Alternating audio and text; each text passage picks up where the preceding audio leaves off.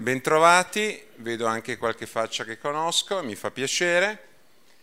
L'obiettivo che ho di questa conversazione con voi, che auspico possa essere una conversazione, non soltanto quindi vista anche l'ora, non soltanto una riflessione da parte mia, è quella, io credo, di andare a leggere quello che è la priorità che in senso assoluto le imprese oggi vivono. E questa priorità fa riferimento al nome di trasformazione digitale. Non passa ora, oserei dire, che nella mia veste di prorettore non sia eh, interpellato da imprese che sono alla ricerca di competenze, di progetti di formazione e di stimoli per cercare di inquadrare un fenomeno che si chiama trasformazione digitale, ma che digitale non è. E io credo che questo sia il leitmotiv che, noi, che io voglio seguire, non credo, sicuramente voglio trasferirvi questo concetto e auspico ci sia la possibilità, ripeto, di interagire con voi, perché uno dei principali problemi sta nell'aggettivo digitale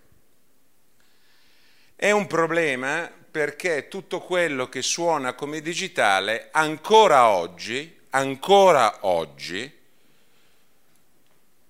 in imprese che potrebbero essere presenti, viene visto e viene vissuto come un fatto eminentemente tecnico.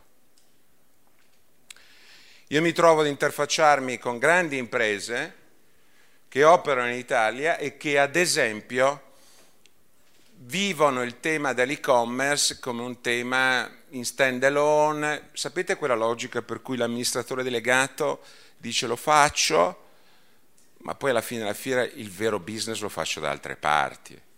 No, I miliardi di euro li faccio da altre parti.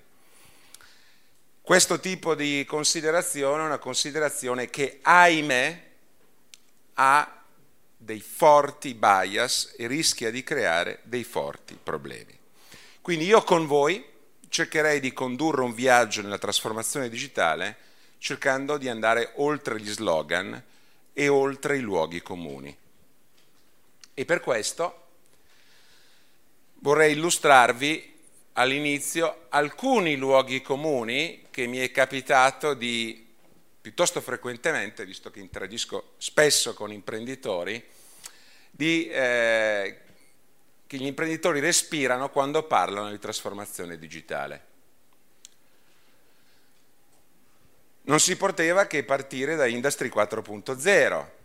Industry 4.0 è stata un'iniziativa per certi versi mirabile introdotta dal governo, purtroppo per come è stata interpretata è una droga che porta le imprese a andare fuori fuoco. Nella sostanza la droga è rappresentata dal fatto che Industry 4.0 è uno step ulteriore dei processi di automazione che le imprese negli ultimi 30 anni hanno condotto, con qualche spiraglio sull'Internet of Things o comunque macchine connesse. Ma vi assicuro che già parlare di macchine connesse diventa... Eh. Quindi perché dico che è una droga che porta fuori fuoco? Perché ha richiesto investimenti e investimenti che non hanno portato nella giusta direzione. E per certi versi sulle imprese che non erano, per alcune imprese non poche, potrebbero essere degli acceleratori verso un posizionamento competitivo non favorevole. Alcuni ritengono che appunto sia da ricondurre a un sito di e-commerce. Ad esempio in questo periodo il mondo del retail che ha sostanzialmente negletto il fenomeno del commercio elettronico è preso da questo sacro graal di costruire un sito di e-commerce. Sito di e-commerce che non vuol dire assolutamente nulla, perché come dico spesso, a me non interessa capire qual è il valore del transato online, quello che a me interessa capire è come la rete vada ad impattare sui processi d'acquisto degli individui, che è cosa ben diversa. Se noi focalizziamo l'attenzione sull'e-commerce, ad esempio, perdiamo di vista una cosa banale che noi tutte fine settimana facciamo? Andare al ristorante. Ristor- quando noi andiamo al ristorante e paghiamo con la carta o paghiamo in contanti, non facciamo e-commerce.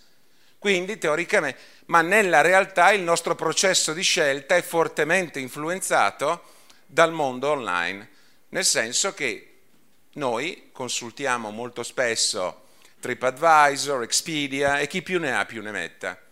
Capite bene da questo banale esempio quanto importante sia andare oltre all'e-commerce e rendersi conto che il tutto è da ricondurre a un processo d'acquisto che è fortemente cambiato.